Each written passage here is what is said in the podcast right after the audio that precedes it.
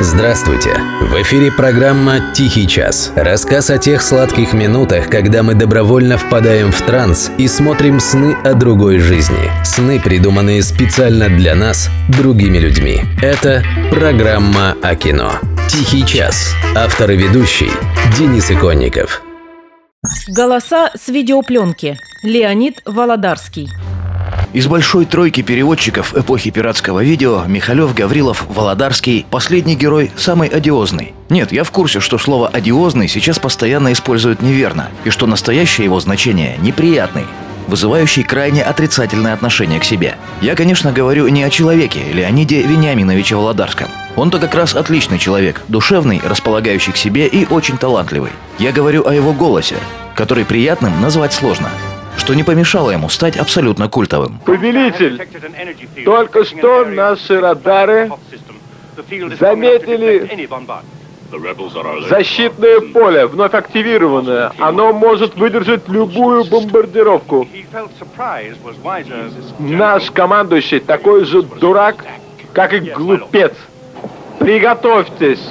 В народе как-то устоялось выражение «гнусавые переводчики». На самом деле исключительно благодаря Володарскому. Гнусавил он не просто так, сказалась бурная юность. Нос у будущей легенды перевода ломался минимум два раза – в послужном списке числятся драка и авария. Не могу здесь не посочувствовать Леониду Вениаминовичу. По себе знаю все прелести не раз поломанного носа. Например, им очень трудно дышать в мороз. А вот народное творчество породило великую легенду о прищепке на носу. Якобы переводчик цеплял себе эту самую прищепку, чтобы изменить голос и избавиться от преследования кровожадных агентов КГБ, мечтавших упечь его на Колыму за распространение тлетворного западного влияния. Что на это можно сказать народным дворцам? Ну, для начала попробуйте зажать себе нос прищепкой и хотя бы просто посмотреть, например, первую часть «Терминатора». А вообще истина в том, что опознать человека по голосу на записи крайне сложно. Это раз. Два. Кровожадные агенты КГБ и без того прекрасно знали, кто переводит и озвучивает всеми любимые фильмы. Наверное, с каждым переводчиком хотя бы раз беседовали представители этого ведомства. Но работать им никто не мешал. Да и зачем? Можно посадить их всех. Но что тогда будет смотреть какой-нибудь генерал у себя на даче? Нет, Володарский обходился без прищепки. Хватало природного таланта. Твою мать! Ну а если кроме шуток, талантов у Леонида Вениаминовича Володарского действительно хватает. Его альма-матер – Московский государственный институт иностранных языков имени Мариса Тореза. Английский Володарский начал учить в 4 года. Кроме него владеет французским, испанским и итальянским языками. Я долгое время хранил на даче номер журнала «Юный техник» за октябрь 1981 года. В нем был опубликован рассказ «Сражение» малоизвестного тогда в СССР писателя Стивена Кинга в переводе Леонида Володарского. Он стал переводить Кинга одним из первых в нашей стране. Володарский переводил и другую англо-американскую литературу. Писал сценарии для телевидения и книги собственного авторства в жанре политического детектива. Не правда ли? Все это несколько расширяет понятие «гнусавый переводчик». Кроме этого, Леонид Володарский занимался народным просвещением на радио. Вот в таком ключе. Ра-Ра Распутин, любовник русской королевы. Вот уж был тип, у которого крыша поехала. Величайшая русская машина любви. Да, но то, как он себя вел, за это просто стыдно. За 30 лет практики Леонид Володарский перевел более 5000 картин. Много это или мало, решайте сами. И даже сейчас предложения сделать перевод и озвучку не перестают к нему поступать. Снял Сталлоне своих неудержимых. Российские издатели идут к Володарскому. Когда вышел фильм «Кунг Фьюри», ностальгирующие зрители собирали деньги на перевод Володарского всем миром. Его зовут Адольф Гитлер. Гитлер? Это худший преступник за всю историю человечества. Вы его знаете, в сороковые годы он был чемпионом по кунг-фу. Настолько был хорош, что изменил имя. Стал называться Кунфюрер. Чем-то до сих пор дорог людям этот голос с прищепкой на носу. А вот что говорит об этом сам герой сегодняшнего выпуска. Позвольте процитировать своим голосом.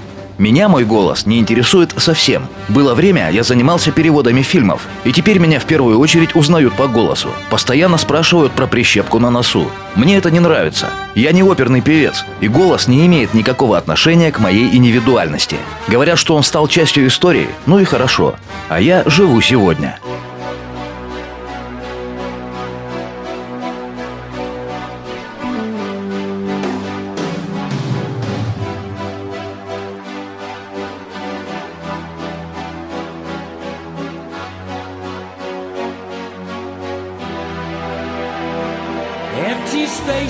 Пустота. Ради чего мы живем?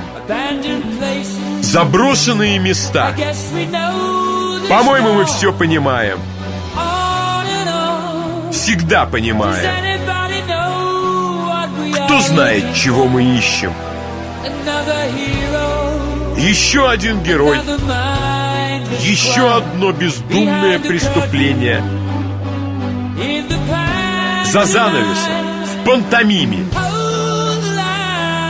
Не говори. Кто еще захочет это выдержать? Представление должно продолжаться. Представление должно продолжаться. В моей груди рвется сердце. Мой грим осыпается. Но моя улыбка всегда у меня на лице. Что бы ни случилось, я бросаю все на волю случайности. Опять болит сердце. Опять неудачная любовь. Опять и опять. Кто знает, ради чего мы живем? Мне кажется, я чему-то научился. Наверное, у меня потеплела душа. Я скоро завернусь за угол. На улице забрезжил рассвет. Но в доме, в темноте я до боли хочу быть свободен. Представление должно продолжаться. Представление должно продолжаться. А в моей груди разрывается сердце, и грим мой осыпается, но моя улыбка всегда остается на лице.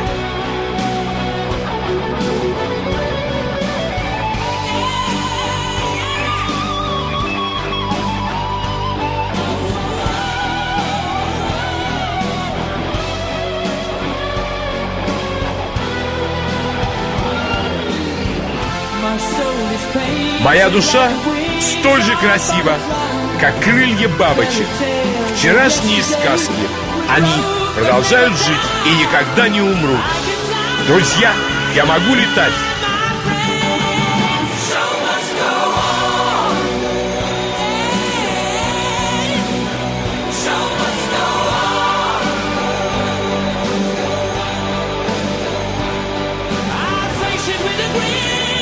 Я встречу его с ухмылкой. Я никогда не сдамся. Пусть продолжается представление.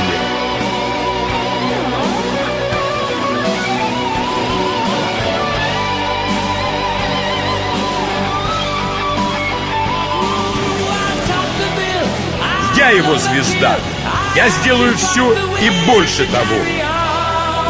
Я найду способ, как мне продолжать. Пусть продолжается представление. Представление должно продолжаться.